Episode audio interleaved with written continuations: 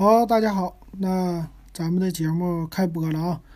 今天呢是属于直播，那今天的直播内容呢是什么呢？是那个关于折叠屏。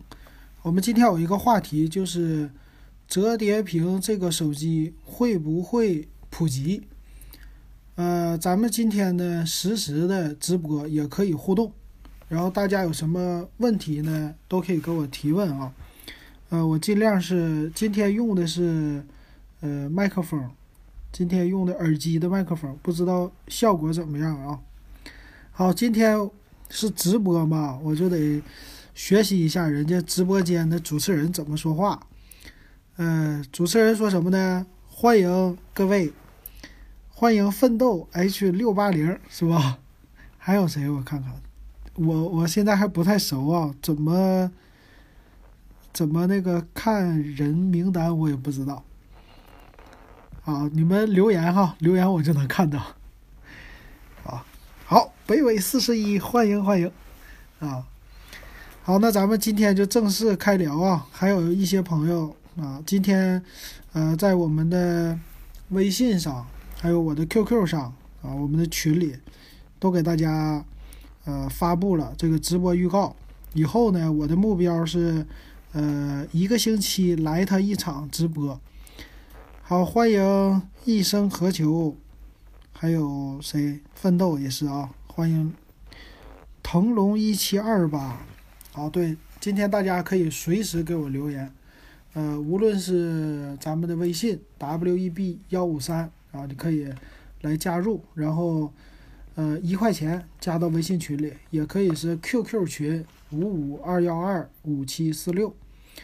那都是一块钱啊，进来的话都可以给我随时留言。然后呢，我这几个三个地方，QQ 群、微信，还有这个直播间，一起都给大家可以回复啊。还有谁？一五九七八八零也欢迎你。还有大强是吧？这些，我是粉丝团呢还是什么玩意儿？到底怎么能看到？你们可以教教我不？我是看不到有谁来人啊。好，那咱们先说话题啊。说完话题以后，大家留言我都可以回答，一个一个来。那今天的话题呢是跟折叠屏有关系的。呃，折叠屏呢最近的发布会大家都看了吧？那发布会呢是三星的手机啊，还有呃华为的这两款手机折叠屏都已经出来了。还有呢，一众的别的厂商，包括最近的是，呃，那个谁，努比亚是吧？努比亚也出来了。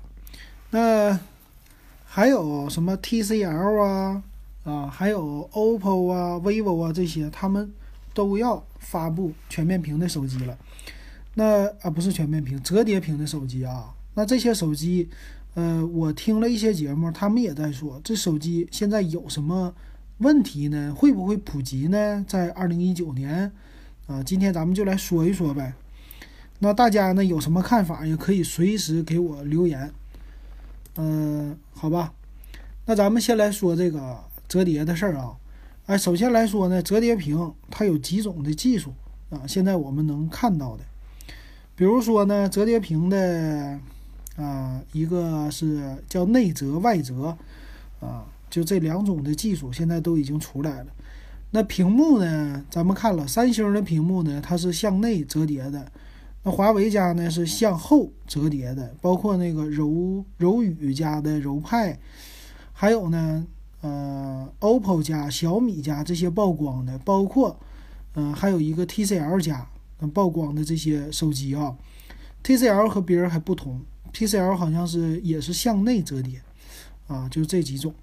呃，还有一个呢，其实没出来的，没出来的一家呢是谁呀？就是呃联想家，联想家下边的旗下的 Moto，呃摩托罗拉，摩托罗拉呢，他们家也说了，我们家要出一个类似以前的叫 Z 三那种类似的吧，啊一个平的，然后也是向内折叠的啊，啊这种的，所以呢，咱们呃可以说就这。二月份这一个月吧，MWC 二零一九呢，他就把这些该曝光的啊都曝光了，然后该有的技术呢也都是，呃，先给我们做了一个，呃，算是这怎么说呢？就算是给我们做了一个透露吧，告诉我们今年二零一九年啊，这折叠屏会向什么样的发展。但是呢，我上次做节目的时候也给大家说了，感觉呢这折叠屏啊就好像是一个百家争鸣啊这种感觉了哈。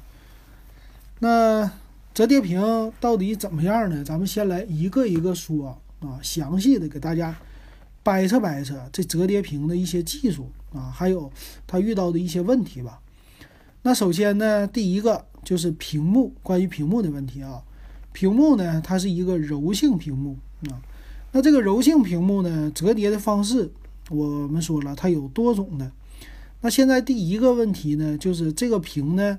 啊，现在曝光出来就是，啊，无论它是哪种折叠的方法，它打开的时候，这个屏都不能保持全屏的状态，啊，就是中间的这个位置呢，还是有一些凸起呀或者凹陷的，啊，有这个问题，这是一个屏幕上的问题。嗯，还有一个问题，啊，还有一个问题是什么呢？就是屏幕的材质啊，硬不硬的问题。嗯，对，是，就是没有康宁大猩猩的玻璃。对，大强在这里回复的啊，啊，对，就一粒沙子。我估计你是不是听了科技负能量的节目啊？科技负能量里边就这么说的，进一个沙子揉啊揉，啊，有这个问题啊，啊，因为啥呢？康宁大猩猩的玻璃啊，它不是柔性的，对吧？咱没有听说过玻璃柔性的，所以这玻璃呢，它是达不到的。那它外边的玻就是屏幕的保护壳，那只能是不是用这种柔性一点的，也是属于塑料，对吧？啊，可能用这个来做屏幕的一个保护层。所以没有了这种玻璃啊，用了什么塑料的保护层以后，是不是屏幕会刮花呀？啊，还有说医生何求说官方应该能做贴膜，对，这肯定是做了贴膜的这种保护的。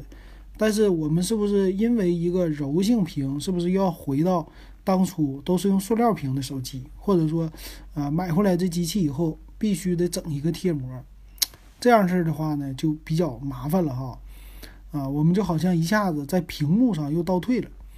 那其实三星的那个向内折的屏幕还好一些哈，向内折它管咋说，我还是有一些保护的，但是向外折的这个，一旦你的保护。没有什么，呃，超级的这种玻璃的保护的话，只是用塑料，那这个手机可刮蹭的这种情况下，尤其是背面和侧面，这到底怎么搞？因为我们用手机的一个场景呢，这手机呢它是作为通话工具，还有我们刷抖音呐、刷微博啊、看视频呐这种实用的工具，你可以说呢，每天它都在磨损当中，每天呢都在我们的摧残当中。啊，有可能掉厕所里是吧？防水的问题，这些都是问题。对，所以呢，就造成一个难题啊，这是第一点。然后大强也留言了啊，大强在群里边，这不是群啊，在咱们的直播里边说了，他说折叠屏就是亮肌肉，拉高产品线，普及估计得两三年。你这话也是那个 科技负能量里的啊，我告诉你，我我今儿特意预习了一下。那个之前他们的节目里边也这么说的，呃，那是第一个，这是屏幕的问题了啊。第二个问题呢，就是里边啊，他说大强说真不是啊，那可以，那大家都想到一块儿去了啊。其实还有一个问题，大家不要就是小看了哈。其实折叠屏呢，它有一个关键性的技术，就是它里边的那个铰链。现在呢，每一家推出的都是有自己的铰链设计的。那这个铰链呢，它就是一个折叠来回翻转的这个东西呢，它是有使用寿命的。那每家呢没有说自己的使用寿命是多少。我现在看的媒体的报道呢，他们担心的啊有一些，那有的叫不买折叠机的五个理由发的，还有的呢说折叠机啊仅。比如说这个，华为发布五 G 折叠屏手机，仅铰链就钻研了三年，啊，就说这个铰链技术才是折叠屏手机的一个关键突破的技术，不光是屏幕的问题。其实那个 OLED 屏啊，OLED 屏属于柔性屏，对吧？呃，我们在三星家之前的 EDGE，就是两边那个边角啊，它不是就折进去一块嘛？那个其实也就是 OLED 屏的可折叠的一个范例了，对吧？当年的。但是呢，问题是。现在呢，你是给它呃翻成两半这么来折叠的啊？那这个东西呢，它就是涉及到，嗯，你这个翻动的时候，它这个屏不能九十度给它折坏。那怎么来支撑这屏幕？这个呢，就是铰链技术要解决的问题。那华为家呢，说自己的铰链的技术，铰链的技术呢是研究了三年，完事儿。嗯，我是听节目里边说的啊，在这个铰链里边啊，说是有一百多个部件来支撑啊这个铰链。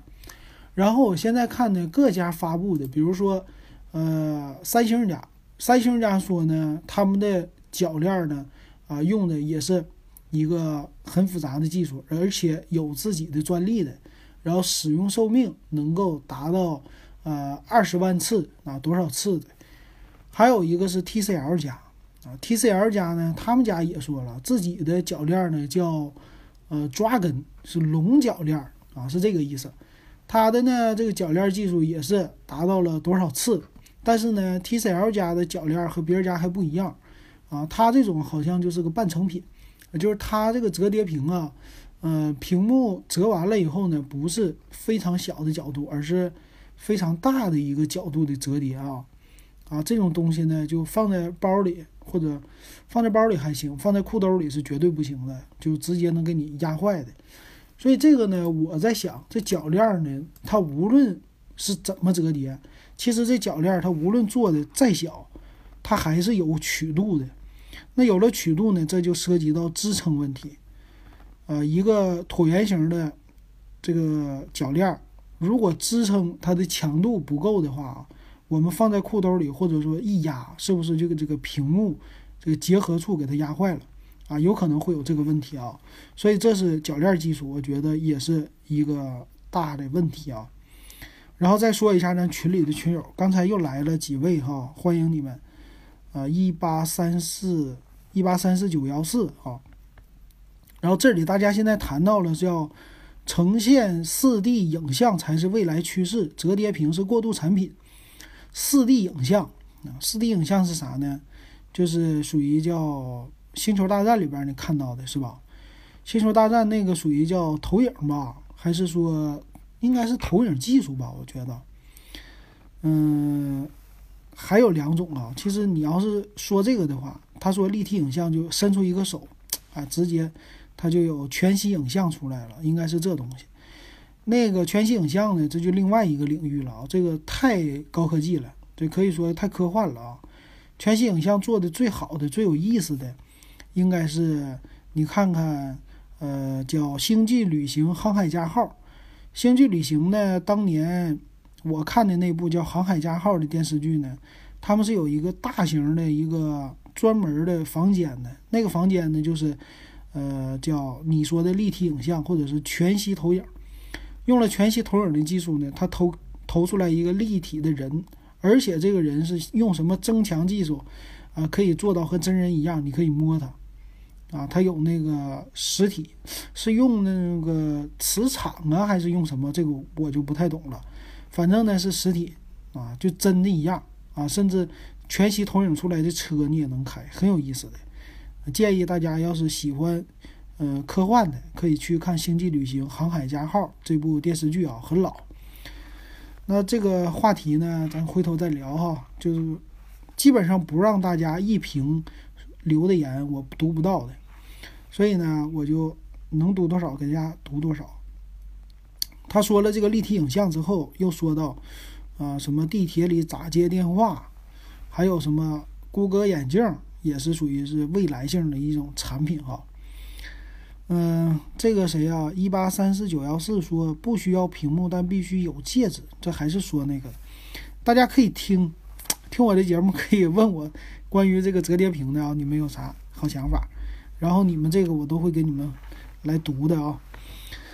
好，现在呢，我们的群里还是在直播间里吧，还是在讨论关于这个未来的技术的折叠啊，折叠屏是一个，还有一个就是投影的这种关系啊。好，那刚才说到了铰链，又说到了屏幕，那还有一点呢，就是一个创新吧，属于电池啊。其实有一点还是机身的厚度也是一个问题啊。那机身的厚度呢，我觉得，呃，现在来说呢。华为家那个技术其实给的解决方案还是不错的啊，就是在某一个地方，它可以给你稍微厚一点啊，但是大部分来说屏幕都比较薄，折叠完了呢达到十一毫米。那未来呢，这个技术最大制约机身厚度的东西呢，就是电池。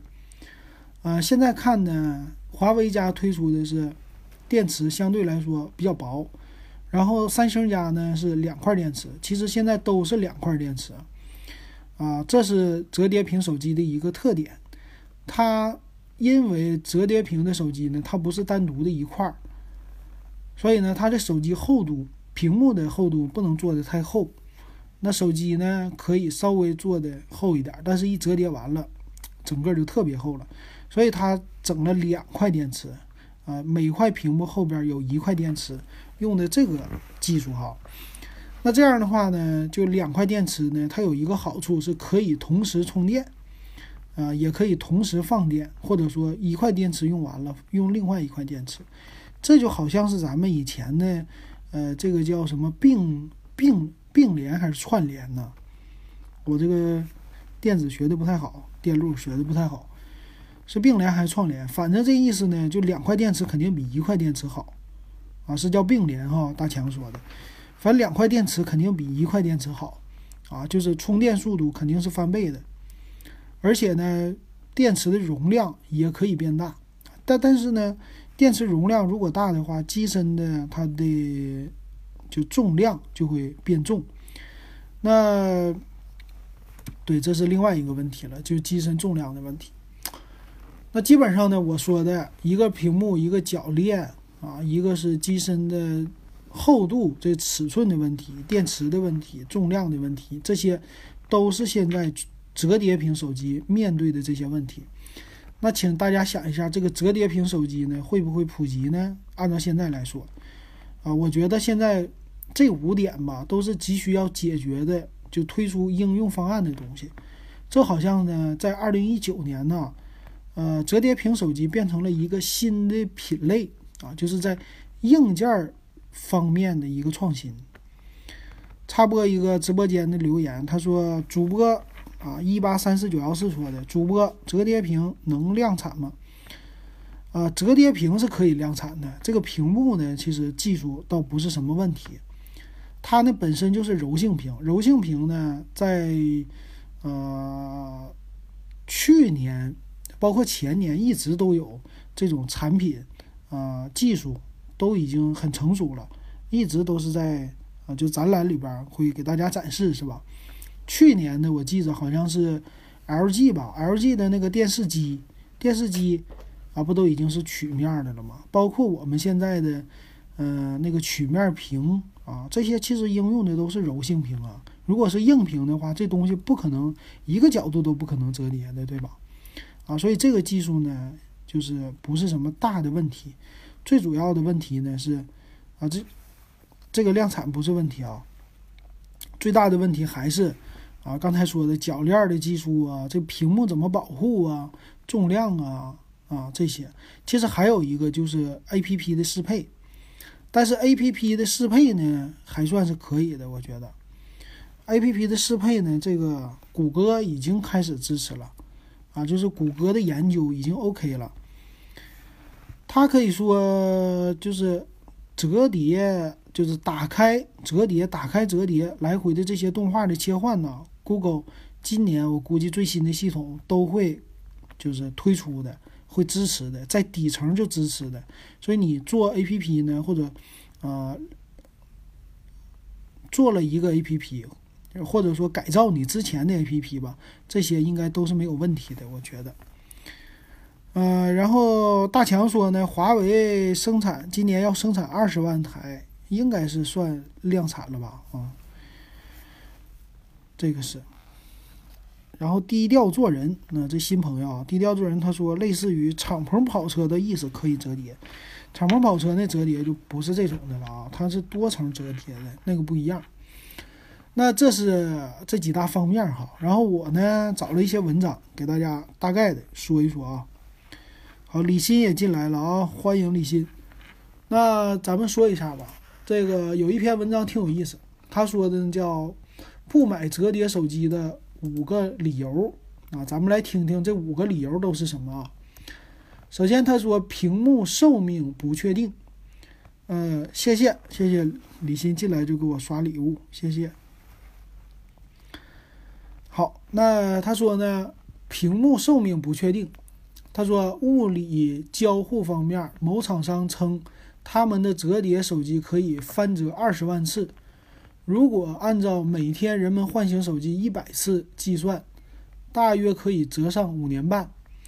也就是说，今年入手的话，二零二五年退役才算划算啊！这个计算我觉得有点不太对哈。他说，三星的 Galaxy Fold 可以经受数十万次的折磨，就是翻折翻折。这个东西呢，看起来应该是不光是屏幕的事儿啊，也是有铰链的问题的。然后呢，就是上次刚才说的了，大强说的没有玻璃的保护，这是个问题。呃，今天大部分手机都有一层薄薄的钢化玻璃。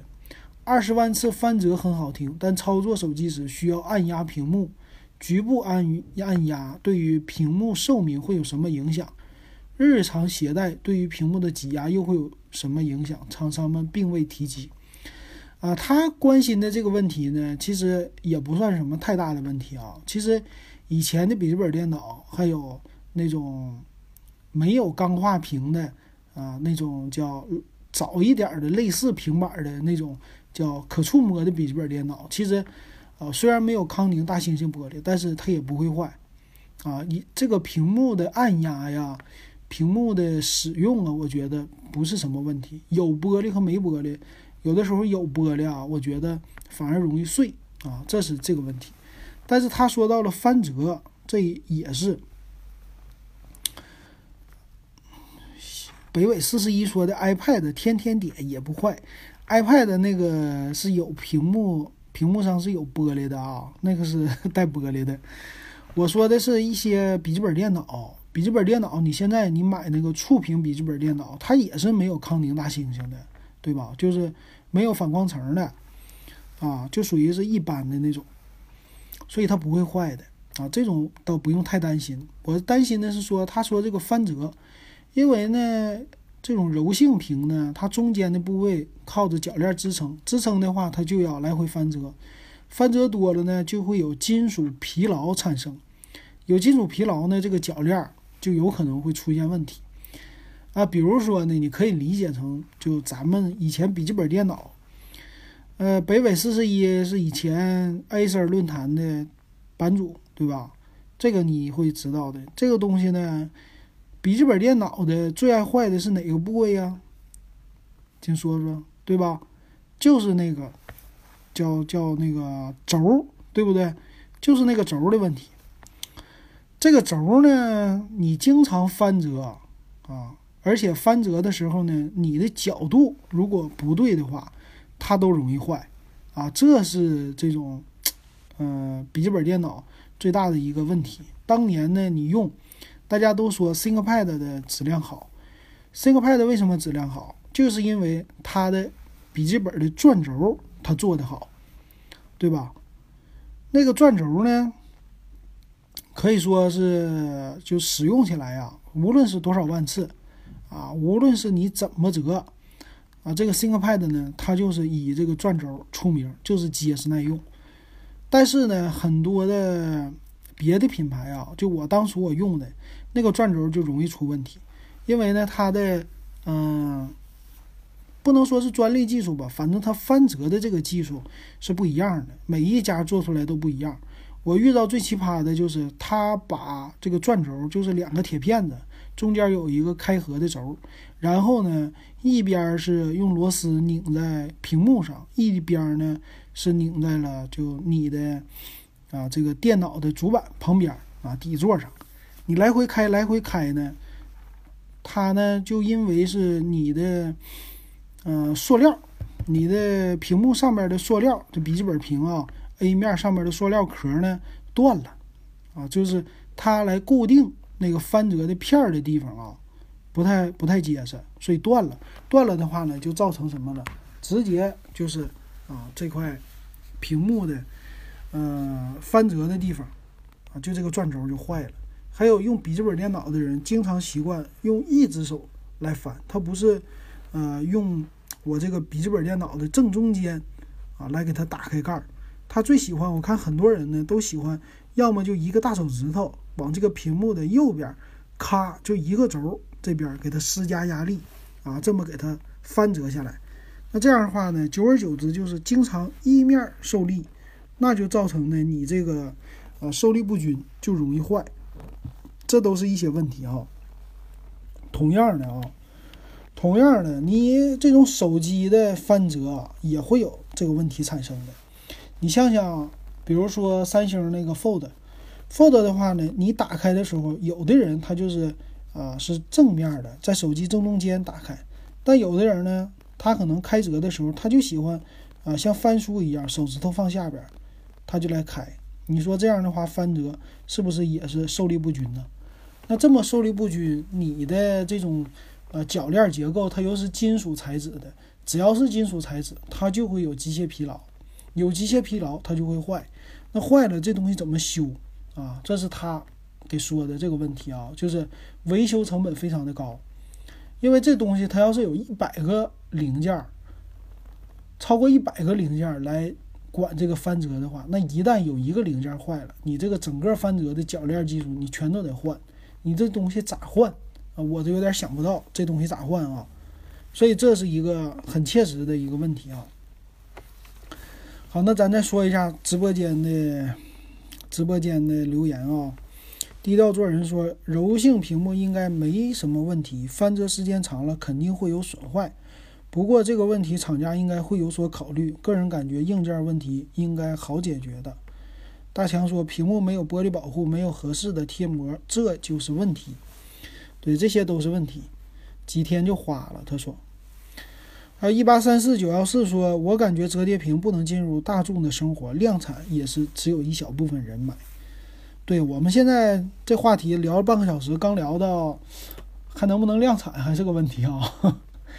好，第三点啊，他说的第三点说电池可能不大够用，啊，屏幕变大了，功耗也会增加。为了驱动 M O L E D 折叠屏手机呢，需要一块特制的驱动芯片。特定的驱驱动芯片就会造成费电，啊，因为它的那个 PPI 会有降低。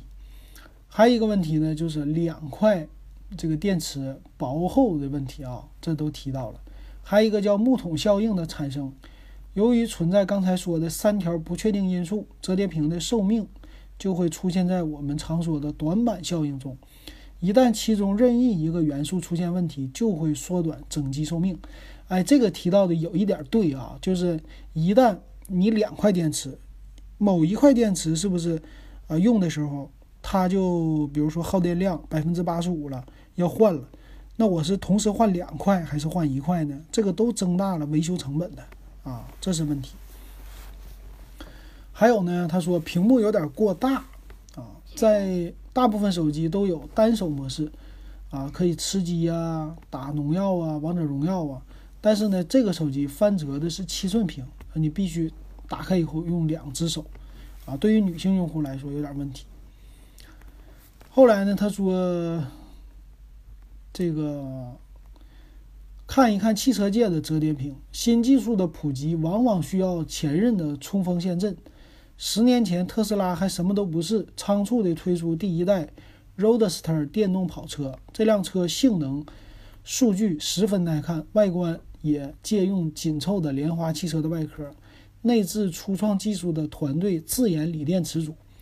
Roadster 驾乘舒适，设备设计前卫，简直酷到没朋友。但是特斯拉第一代量产车只卖出两千四百五十台。后来马斯克描述十年前创业的景情景，承认这辆 Roadster 价格贵，而且并不安全，新概念卖的很难。啊，这是这个意思。但是呢，它属于一个概念车啊。到后来的给特斯拉啊，就算是 Model S 呗，就算是给创立了一个实验性的东西啊。这是这是这篇文章总结出来的，就是啊，意思就是说，折叠屏现在还只是一个概念，从一个概念呢，到了呃真实的你能看见的东西。但是呢，啊，它还有很多量产的问题，还有很多待解决的问题，所以说呢，它可能不一定这么快的普及，啊，所以在二零一九年年初的时候呢，我们对它来说还是很期待，但是呢，啊，还有很多问题需要解决，一个一个的来击破。售价不是问题。啊，我觉得再高的售价，咱们也有用户能买得起，啊，一万多块钱儿不算什么哈，一万三。一万七，对于一个新技术来说都是 OK 的。嗯，北纬四十一留言，他说八八四八都有人买，折叠屏高端销售没问题，大有人在。对，主要就是怎么解决啊刚才这些问题。那咱们呢，问题说完了，咱们来说一说，谈一谈，谈一谈它的普及啊，这个东西如果全面屏普及的话，你觉得还存在哪些问题？我先提出来一个啊，刚才北纬四十一说了，嗯，售价不是问题。然后这个飘七妹 i i 他说苹果 x S 多少钱？跑这来问来了啊，苹果 x S 一万多吧？啊，现在呢便宜的也有，基本上都降价了啊。其实售价方面不是问题啊，但是我提出来一个，就是啊，现在它出来这几款手机，我觉得。呃，翻折的时候，其实它的翻折的一个怎么说？这个铰链技术其实也不算是太大的问题啊。它呢，如果是一百多个零件有问题，但是逐渐简化的话，把零件减少还是可以的啊。那以前我们用那个翻盖手机，翻盖手机呢，其实它在翻折的时候还有一个问题，你别忘了，它有一个数据排线，或者说叫显示的排线，是吧？以前翻盖手机最容易坏的就这玩意儿，一整就说里边断了啊，这是一个问题。所以你这个折叠屏呢，打开关闭，打开关闭，它中间呢是不是有排线呢？会不会在屏幕后边有什么东西啊？这个我们没有拆解，不知道，现在是不知道的。但是呢，呃，将来呢这些是一个问题啊。还有一个问题就是，我买了一个折叠屏手机，我到底要放哪？我到底要放哪？这个问题，我觉得也是个问题。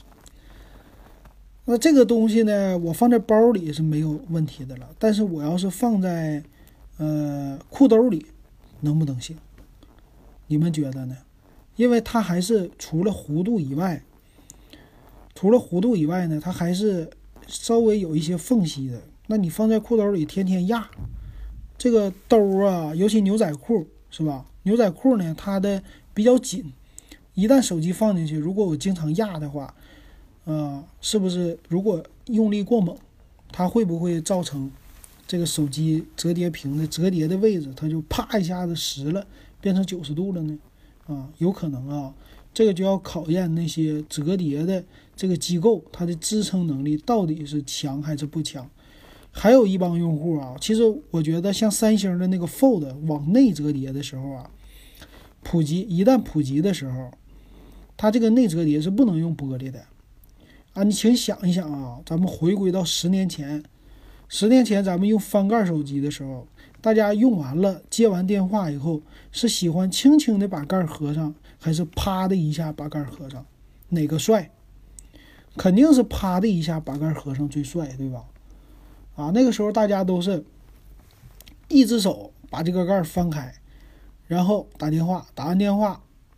前面的食指，啪，把上面一合上，啪的一声，就感觉非常的利落，非常的帅。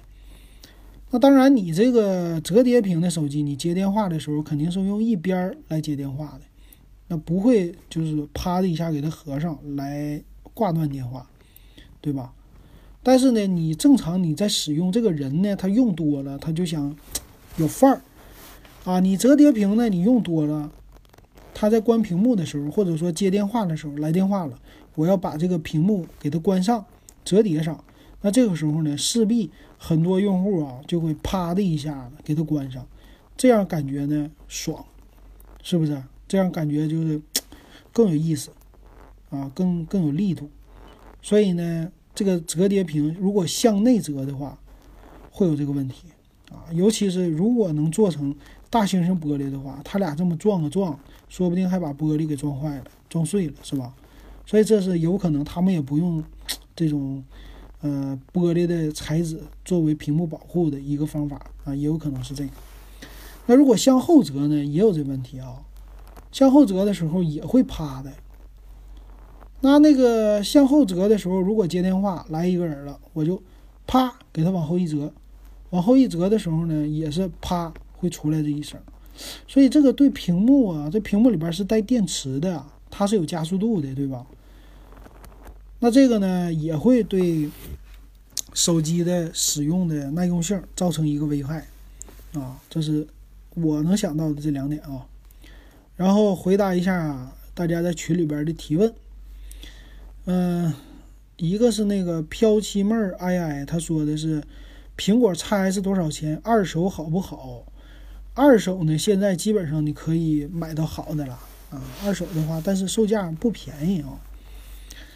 呃，至于多少钱呢？你可以去看看这个二手平台，每一家都不太一样，但是，呃，至少能便宜个两千多块钱是不成问题的。还有一八三四九幺四，他说问一下主播，高通和华为的处理器跟苹果有什么最大差距，导致没有苹果 A 系流畅？那这不是处理器的问题，这是系统的问题。其实处理器呢，他们用的都是 ARM 家的架构啊，其实，在总的来说，底层的架构，高通、华为、苹果这些都是一样的，都是要基于 ARM 公开的。这个，他们给不给授权费，这我不知道。但是底层都是 ARM 出来的。然后呢，他们在这个基础之上来优化，优化不同的自己的什么加速的技术，还是乱七八糟的啊，反正是这样的。所以他们可以说就是有百分之三十到百分之五十，基本上都是一模一样的了。基基础的架构的，那差距呢？最主要的流畅就是差距在苹果是用自己的系统，苹果的系统呢是有自己有自己的硬件，有自己的系统，而且系统只给自己的硬件来用，它有这个优化啊，它有这个优势啊，系统的可以说就，嗯，怎么说呢？兼容性更好，然后可以消耗的东西更少。啊，所以就系统更快一些，还有就底层的这些指令集，它根据系统的本身，它就是硬件级的优化了。它的处理器出来就针对它将来要做什么事儿来直接给它进行优化。比如说呢，我要拍照啊，在我的这个处理器上，AI 这个大家都有哈，我要拍照，我要拍照的时候呢，我是不是就是一个要背景虚化呀？这些呢都可以集成在你的芯片里，然后呢，苹果家我想干什么，我就单独给我开发什么放在我的芯片里。但是高通、华为、MTK、联发科这些都是他们先研究出来以后，然后呢给你们各个厂家来用这个技术，包括 AI 的技术啊。但是华为家也有一个这优势，就是华为家自己的手机可以用华为自己的处理器的技术，这点跟苹果像，但是呢。它还是要用安卓系统，安卓系统的底层，如果他研究的特别明白，它可以优化很多。但是研究不了那么特别明白的话，这个还是一个问题。所以它的流畅度不如苹果的，这就是苹果的好处啊。然后后边的那个大家也给他回答了啊，就说苹果系统好，所以 CPU 性能体现的更好。然后。北纬四十一度说：“刚才那个开合屏，说东北大哥都是咬着开屏，就是翻盖的手机啊，翻盖手机用牙咬啊，咬把上盖打开，是这意思吗？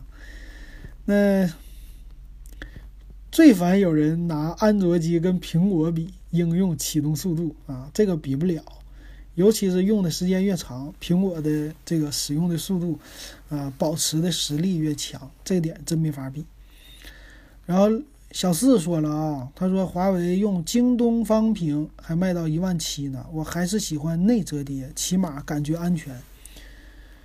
嗯，主播表演下才艺，哈哈哈。然后飘七妹儿 AI 说苹果系统好，苹果小四说苹果第三方软件也兼容自己硬件，对它的它的怎么说呢？它的那个硬件和软件的结合，包括开发，它都是啊放在底层里的。自己家的软件就针对你的硬件来做各种的什么函数啊、应用啊这些东西，包括我们开发出来的任何一个应用，都要交给苹果，苹果测试的。苹果测试不通过的地方，发现你有这个代码，呃，往里边加一些流氓代码类似的啊，这些东西，苹果就直接不给你的应用通过，给你退回，你自己改去。啊，我们以前公司就是啊，那苹果的应用。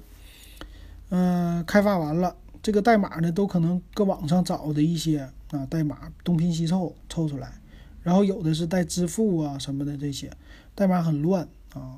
提交了以后呢，呃，苹果就给退回，退回好几次。安卓就不是，安卓的这个编完了以后，直接上去各个市场，你只要不是有太大问题，安卓都给你通过。但是苹果就不过啊，他告诉你你有什么问题，你就改，改完了以后再提交，提交完了苹果通过了。你才可以就是放在市场里。当然，苹果的这种呃方式呢，就相对来说安全一点，但不是百分之百安全。还有一个问题就是，他们圣诞节的时候放假，春节的时候放假，所以春节放假咱不会提交应用，但圣诞节、感恩节这一放假了，这应用很多应用啊都提交不上去。所以其实你现在如果你用苹果手机，你更新这个市场的话，APP。啊，尤其是赶着一些节日的话，啊，很有意思的就是，哎，这春节过完了，这个 A P P 怎么才让我更新更新出来那个什么新春的那种背景啊？这些东西才上来，那春节都完事儿了，啊，这就是因为苹果放假了，没给他没给他那个审核，知道吗？然后等过完年了才给他审核，审核呢，他这个是新年前发的版本，啊，是这样的。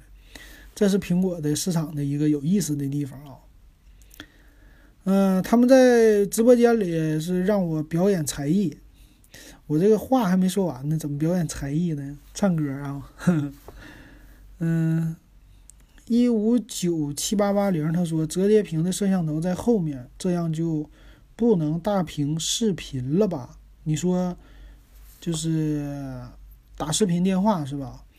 视频电话呢？这样的啊，其实这折叠屏我们还没说完，折叠屏还有一个五 G 的技术。我先喝口水啊。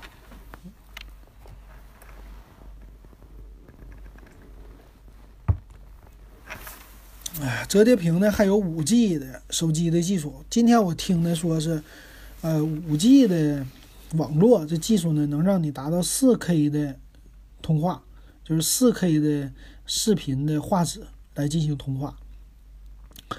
那折叠屏的打视频电话也是一个问题，没有前置摄像头的话，那这个问题呢，三星家是有解决方案的。那联想呃就是，呃华为家还不是那么太完美的解决方案啊。其实三星这次他们的机器，我觉得在折叠屏里，它是最接近于量产机的。华为家还不是，华为家的折叠出来的那种效果啊，不让别人碰，不让别人玩儿啊。三星其实也不让你玩儿。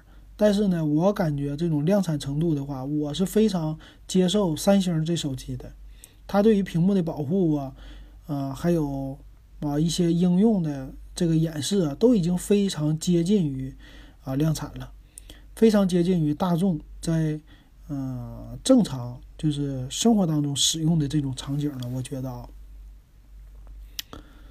好，那。低调做人，他说啊，苹果手机的系统就相当于汽车发动机，一味的追求动力的提升，还不如给汽车自身减重来提升性能。苹果手机系统减重过，iOS 七的时候就减重了，就是扁平化嘛，流畅速度嘛，他做过。嗯，还有再看看啊，小四说了，五 G 总感觉五 G 老百姓没啥用。还有大强说，华为折叠起来就能视频啊，它是用背面视频啊。大强说五 G 肯定有用啊，四 G 的最后阶段，四 G 手机的价格屡创新高。这是北纬四十一说的。嗯，对，这个手机呢，五 G 现在大强可以给普及一下。如果你听科技负能量的话，他说的意思呢，五 G 芯片现在原生在骁龙的八五五，有的是有，现在这阶段还没有原生芯片集成在你的处理器里。处理器呢还有一个外挂。外挂一个芯片是五 G 的芯片，就是基带啊。以后呢，在年底的时候可能会出来，直接就是放在集成的啊五 G 的芯片啊，这么东西，反正大概是这个意思。所以呢，现在这个技术五 G 是刚刚开始啊，还普及还远着呢，是吧？你中国现在其实普及东西挺快的，数码，但是你要给它时间啊，你这个东西得布局啊。呃，这个五 G 的网络哈，刚开始出来，现在大家都在测试，设备还不多的情况下，什么时候这个五 G 能普及呢？我我估计你最少得给它三年时间。运营商呢，它的那个叫什么？它的那个网络要升级，它的那个设备要升级，对吧？这些五 G 的布局，它要花钱，它不可能同一年就投进去。他第一年先是测试，测试不得测试一年呢？测试了一年以后，还得等你一堆手机的这个铺货啊，终端这些铺货慢慢铺，再加上网络再跟着升级，就是这个基站，这个慢慢升级，这就需要花很多的钱和很多的时间。怎么快的话，我觉得两三年够快了。就包括今年我妈她都在说五 G。啊，说我现在不买手机了，我等五 G 手机出来再买。这个真没有现在大家想的那么好，知道吧？现在真是五 G 达不到，大家就现在等一等吧。有的时候呢，就是水到渠成的事儿。现在呢，你这个五 G 啊，都是属于概念的，它这种应用什么的东西都跟不上。真正能跟上的时候，真正能出来的时候，那就是嗯，两年以后啊。或者三年以后，这些设备都已经非常多了，然后呢，流量也变得很便宜了，那个五 G 呢就会顺理成章的啊就会实行的，而且呢要一众 APP 来支持，而且在五 G 的网络下，我觉得会有一些新的玩法呈现出来的，这个咱们就可以等待了。包括将来的这个手机屏幕是一定要上到 4K 的，要不然那个 VR 玩不起来。现在这个 VR 都已经玩不起来，就二 K 屏看 VR 的话，这分辨率都不对，知道吧？那个一零八零 P 的屏看 VR 的话，那个分辨率超级差。所以未来的技术呢，有可能 VR 是一个一个方面儿啊，它对于图形的处理能力啊要求都是比较高的。所以这个五 G 网络承载的呢，就是大流量啊，急速响应。这个大流量呢。就是由 VR 视频的这些 4K 视频来带来的哈，还有一些其他玩法，可能以后你们听我节目也是有高清版的了啊。现在也是基于宽带的原因啊，你听这个直播的时候，其实这个音质啊什么的，它可以再上一层楼的哈，甚至环绕的，对吧？七声道音质啊，这个 5G 的时候有可能会出来，都说不定的哈。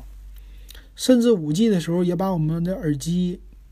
属于那个叫，呃，在线听无损的音频啊。这个音频现在是最大多少兆啊？MP3 的话是下载可能，呃，音频好像十几兆、二十几兆、三十几兆，差不多这样啊。未来一个音频五五 G 网络下，一个音频三四分钟的给你来到六七十兆，能不能啊？有可能啊，因为它速度快了。那我手机处理能力变强了，那我直接无损音质好不好？对不对？啊，这个有有可能的啊，我觉得。好，那全面屏啊，不对不对，折叠屏这个东西到底能不能普及？大家给说一说吧。啊，还有几年普及？那折叠屏呢？其实我感觉啊，咱们只是处在二零一九年的年初啊，明天是三月一号。那其实呢，还有几个月的时间等着我们。这个东西上市，我们可以去真正的摸一摸。那其实华为呀，三星啊这些手机在今年的 MWC 啊这么大大规模、这么着急的推出呢？其实就是为了抢占这个市场的噱噱头。但实际这个东西呢，他们还在测试、还在开发、还在量产这些东西，甚至量产当中的技术问题都在解决，给他们的时间已经不多了。但是先抢占制高点，这表示是一个啊，就像那个喊口号一样，是吧？标杆啊，这是他们的标杆。但是呢，别忘了有一个老大，苹果还没有发布这种折叠屏。苹果不傻。苹果现在不跟你玩那个概念性的东西，是吧？苹果的直接呢，就是给你出来实实际的东西，就出来产品，出来产品以后呢，就让你买了。所以其实你现在那个三星也好，华为也好，你这个技术是你牛，你是第一批，但别忘了，如果苹果真的出来在九月份的时候直接上量产版，那这俩家啊，可以说就跟苹果是。比这个高端的，啊，这个能力的话，其实比不过苹果的，所以有可能利润还是在苹果那儿是大头，啊，这两家就属于，嗯，使劲儿使劲儿撑一撑，把这个利润提一提，但是还是赶不上苹果的啊，这都是今年的一个问题。所以大家呢说到了普及的问题，其实那些技术问题我们都不管，我们都不喜欢，对吧？我们也不想听，我们也不不关注，不 care。最 care 的是什么呢？能不能普及的决定性因素就是钱。小四说的，两三千的话肯定能普及，对，一一万多的话就是普及不了，它就必注定是一个小众的产品了啊。然后大强留言啊，他说真全面屏还没整明白呢，折叠啥呀？折叠是吧？啊，这两年的话，其实这种新技术还是出来挺快的，包括全面屏啊，全面屏这个技术。普及的还是行的，我觉得。北纬四十一说，目前的手机够用了，网速快点，充电快点才是我想要的。嗯，小四说，就像塑料片儿，什么像塑料片儿？他说，京东方能产，京东方能产，肯定掉价快，就像塑料片儿。对。然后大强说，全面屏先把刘海去掉啊，这个全面屏都是苹果挖的坑，挖了三年这坑，其实。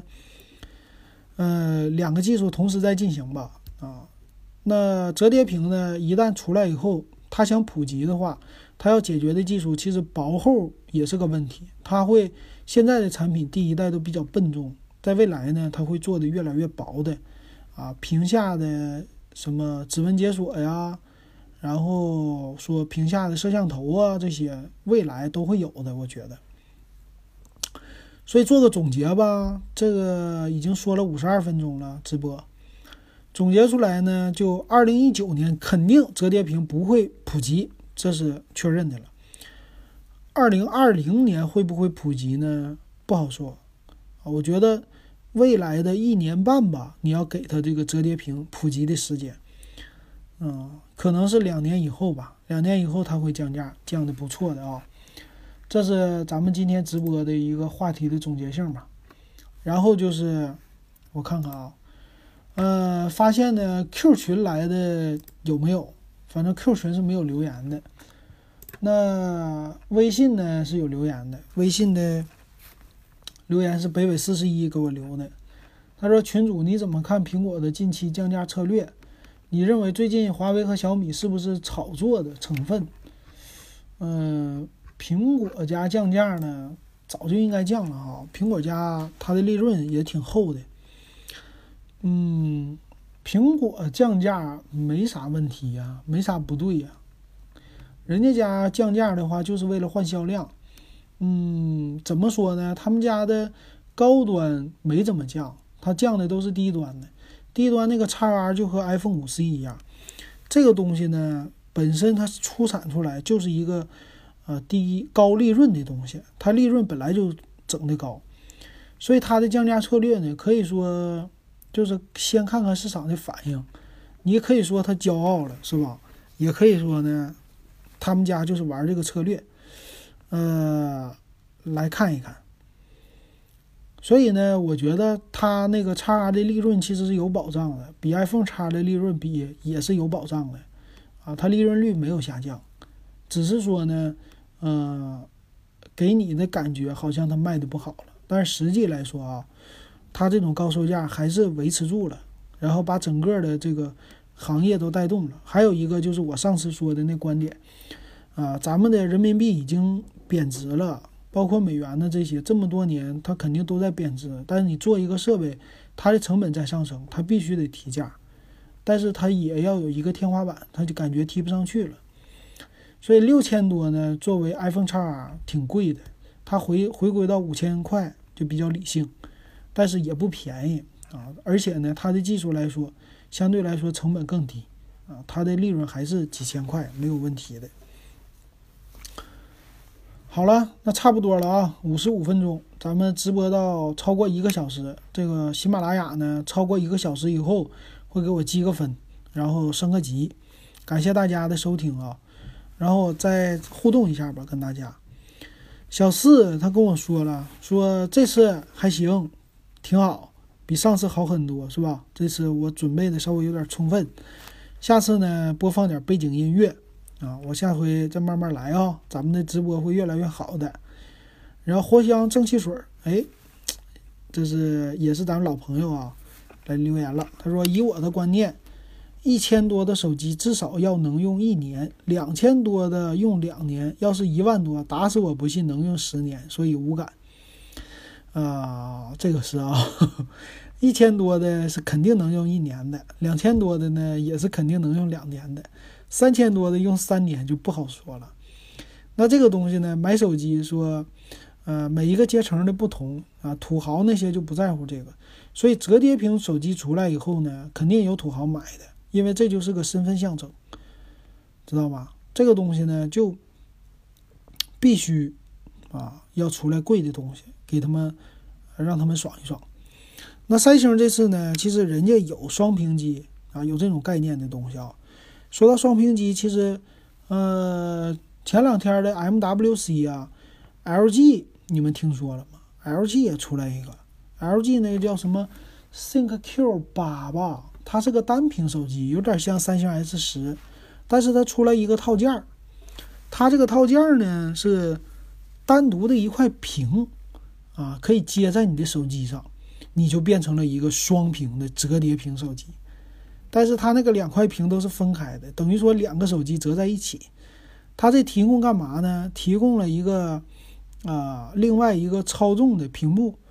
这个屏幕呢是玩游戏的时候变成一个摇杆，就有点像，呃，那个叫任天堂的 NDS 了，当年的双屏的这种作用哈，啊，它那个是生生的硬往上套了一个屏啊，这个有点意思。好，那还有谁留言呢？他说这个谁胡康五五五，他说主播工作找到了吗？我的工作还没找到，但是呢兼职还有啊，还还有钱花。最近我这个客户老客户十年的老客户了，一直给我兼职做的啊，给他做企业网站的，最近又给我活了。他们呢做钢材的，他这个呢就得看行情。今年行情好了，大家都做网站；行情不好了，都不找我了。所以看行情的啊。那个金融危机的时候就没人找我。然后大强说：“以我的观念，无论啥手机，要是能用两年，那可老闹心了。”是，我今天还跟那个谁呀，四十一度北纬四十一在群里边说呢。我说我用笔记本呢，就一年一换，就没用过时间长。然后用手机呢，也变成一年一换了，也是没用时间长。但最近我发现呢，用手机这东西呢，我能坚持到一年半了啊。有个小米三，我坚持到两年了，我觉得挺开心的。当然了，嗯，也最后也都卖了啊，我也不留手里。还有吗？他说，一八三四九幺四说买苹果都不去两年，什么买苹果都不去两年，买两个小米旗舰赶不上是吧？嗯，小米旗舰呢和苹果这东西还是没法比的啊。我是感觉苹果还是需要的，一个苹果系统放在我的手里，这个呢让我感觉很爽。另外呢，安卓旗舰机呀，什么安卓普通机啊，就无所谓了。所以我现在的配置呢是出门带三个手机，一个是苹果五 S 现在呢插上移动电源当我的呃这个叫移动 WiFi 来用的，它流量够。然后呢，呃，另外一台呢是 iPhone 七，这个 iPhone 七呢水货版，是呃日版加卡贴。这机器呢用来就基本的接电话，然后呢连 WiFi。这个 WiFi 呢就是我把所有应用都放在这里，它是一个主力机型，用来呢呃常用的一些 WiFi 来干这个的。还有一台呢就是小米的千元机。这个小米千元机呢，它就用来聊微信、打电话、收短信啊，干这个功能的。它呢主打是大屏幕啊，主打的就是日常应用，所有的需要什么玩游戏呀、跑大应用啊这些东西，还有装一大堆我不想删除的东西啊、拍照啊这些的哈，我全都放在 iPhone 七里。这个 iPhone 七呢，一百二十八 G 的，用到现在我还有七十多 G 的空间，用了已经超过一年了。用了一年，大概三个月，一年三个月的时间了。我觉得 iPhone 就这点好，不操心啊。安卓机呢，你还得操操心。安那个 iPhone 就完全不操心，这是 iOS 系统的好处啊。嗯，好，我看看还有说啥的啊。嗯，小四说存在即合理，苹果肯定有过人之处，折腾手机挺好玩，可以运作。嗯。说我头像帅，我这个头像是我们的，我们的那个那啥吧，我们的封面吧，是吧？下回呢，我给大家咱们试一试连麦哈。今天的节目差不多就到这儿，下回节目呢，咱们试试连麦，然后什么上热门、发红包、发言、交友模式，又什么 PK 呀、播放歌曲，啥功能都有，我其实都不会。呃，我下回呢，咱慢慢的一个一个的啊，给大家都整出来哈。那今天呢，超过一小时了，咱们直播就到这儿了啊。我也继续要准备喝口水了。谢谢大家，谢谢大家的收听。那今天我们的节目呢，也会同步传到啊蜻蜓 FM 还有喜马拉雅咱们的专辑里的，一会儿就会传上去。好，感谢大家的收听，感谢感谢各位啊，谢谢你们。好，那今天咱们节目就到这儿了。